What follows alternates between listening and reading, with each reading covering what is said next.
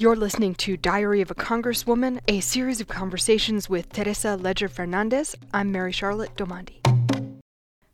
January 20th, 2021, and there's a sense of optimism today as the Trump presidency comes to an end. I hope you, dear listener, don't mind that this is an episode of pretty much pure joy and elation on the part of the Congresswoman. We'll get back to wonkish policy and all kinds of other stuff soon. Are we all excited? Are we all like we can breathe?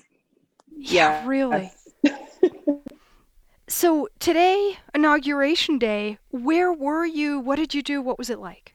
It was so amazing. Like it was despite the heavy security. I mean, we woke up and there were National Guards. You know, I'm 20 minutes walk from the Capitol and there were National Guards, like just strolling up and down our street here.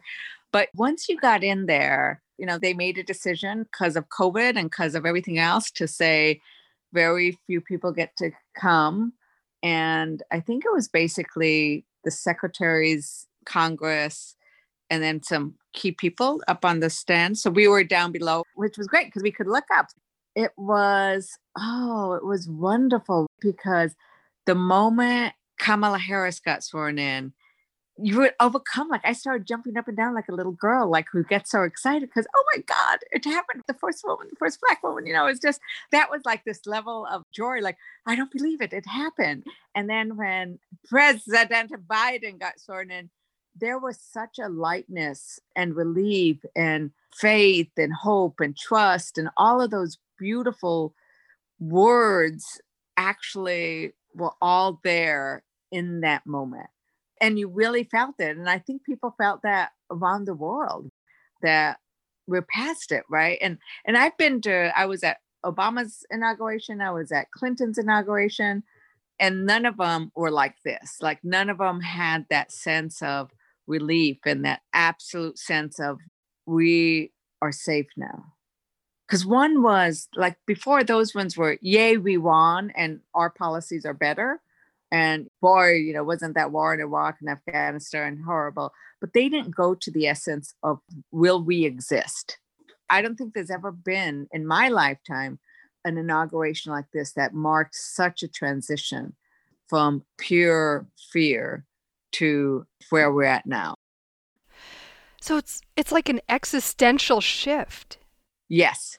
It's an existential shift it is such a moment of transition, truly from dark to light, from you know, from from, from fasc, you know, near fascism back to democracy, from and you know the ledge held long enough for us to start climbing out on a rope ladder you know? It's like if there's a visual the visual for me is always this like it was down there and it was that moment where you almost fall in and a lot of us built a ledge and we built that rope ladder and we're climbing out now.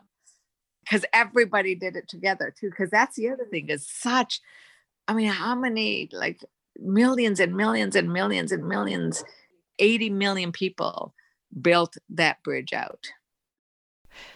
So is there a feeling among your fellow congress people at least your Democratic ones, or maybe beyond your Democratic colleagues, that reflects what you're saying now? Oh, absolutely. Absolutely. Everybody was. And that's the neat thing is there was a sense of palpable joy in the crowd. And I will say that there were Republicans, freshman Republicans who came to the inauguration. And I'm going to be reaching out to those who want to work on things. But, you know, once again, what Biden did was talk about what he wants to get done and how he wants to heal and bring us together. And that's what we need to do. That's our focus. Bipartisan is our focus, progress is our focus. Healing unity is our focus. And that's a different thing. It's not about the partisanship, it's about the progress. So, any other reflections on the inauguration? I, I personally was very moved by the poem by Amanda Gorman. Ah, everything was wonderful you know the the poem by amanda gorman my goodness my goodness and and and i didn't you know because we were there you didn't necessarily hear everything and i he said i heard him say first first uh poet laureate. And I was like, she's not the first poet laureate that we've had Joy Harjo. And, you know, it was like, we're like that. And, and then it was only later when I read the stuff that she was the first youth poet laureate. And boy, you know, she spoke truth to so many and that hope in the manner in which she would color both, because I think that's it. Like her poem reflected that sense of the dark and the light and the juxtaposition that she put was beautiful. You know, J Lo when singing the song goes "Y justicia para todos." I mean, that was like yes. I thought Senator Klobuchar was great, and even her opening remarks were wonderful. I tweeted out some of the stuff. Her opening remarks were beautiful and captured the moment. I love the fact that we spoke about white supremacy. I mean, it wasn't like we're going to ignore what just happened. We're going to call it out. We're going to say we're not going to have it. So the fact that that ran through everybody saying this is what is the problem and we are going to take it on and move beyond it because these is the other problem and all those flags and all the deaths and it's like it was all acknowledged. We did not they did not in this inauguration hide any of the ugliness and the pain that this country is in. That's the other thing that i think was wonderful about today was incredibly honest and if we are saying truth matters and truth is important we'll seek the truth and the president said it too. President biden said it too. It got named it got looked at and it's going to get moved beyond. So yeah i'm i'm really excited.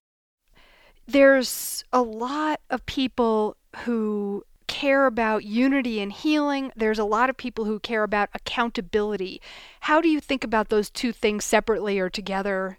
I think they flow from each other, right? So you cannot fix a problem. You cannot heal somebody if you don't understand what the disease is using the body as a metaphor, anytime you've had somebody who's got a disease, they can't figure out what it is. And then when you find out what it is, that's when you can begin the treatment. You don't begin the treatment until after you identify what the problem is. And that's kind of where we have to do is we have to identify and say what it is. And the line I kept saying is healing and unity begin with accountability. And it is too, because there must be consequences. Because if there are no consequences, then there are no guideposts. And we must build up what our guideposts are. And so that's what we need to do. So I think you need to have both. I mean, I am as eager as everybody to move forward and to not have to waste precious time on the Senate having a hearing. But then that ignores the fact that it happened we did not cause this. We did not incite an insurrection. But our job is to respond to the fact that it had at the same time that immigration reform, you know, all the things that got named today, let's get to them and we can. I mean, our will, our ability to create and to do is only limited by our will power, our willingness to do so. It's only limited by our own dedication. And so we are dedicated to both, you know, well, the House did its job already, right? But the Senate can do that. It can do both. You don't get rid of white supremacy. You don't get rid of the Ku Klux Klan. You don't get rid of centuries of neglect and racism and disenfranchisement by just saying, oh, let's forget about it. Let's move forward. No, you must name it you must figure out how to move forward from it. You must fix it. You must hold it accountable. There must be consequences. But then you need to really focus on the reason you want to get out of that resolved is because our goal is to be this incredibly inclusive, thriving community. And you only do that by being honest about what has held you back. And there we go. Uh, so I've got to go. Uh, I've got to go have a toast. Thanks for listening today. Please go to congressdiary.com for more info and other podcasts and to connect with us on social media. And if you have any questions or comments, including questions for the Congresswoman, please email me at diary at radiocafe.org.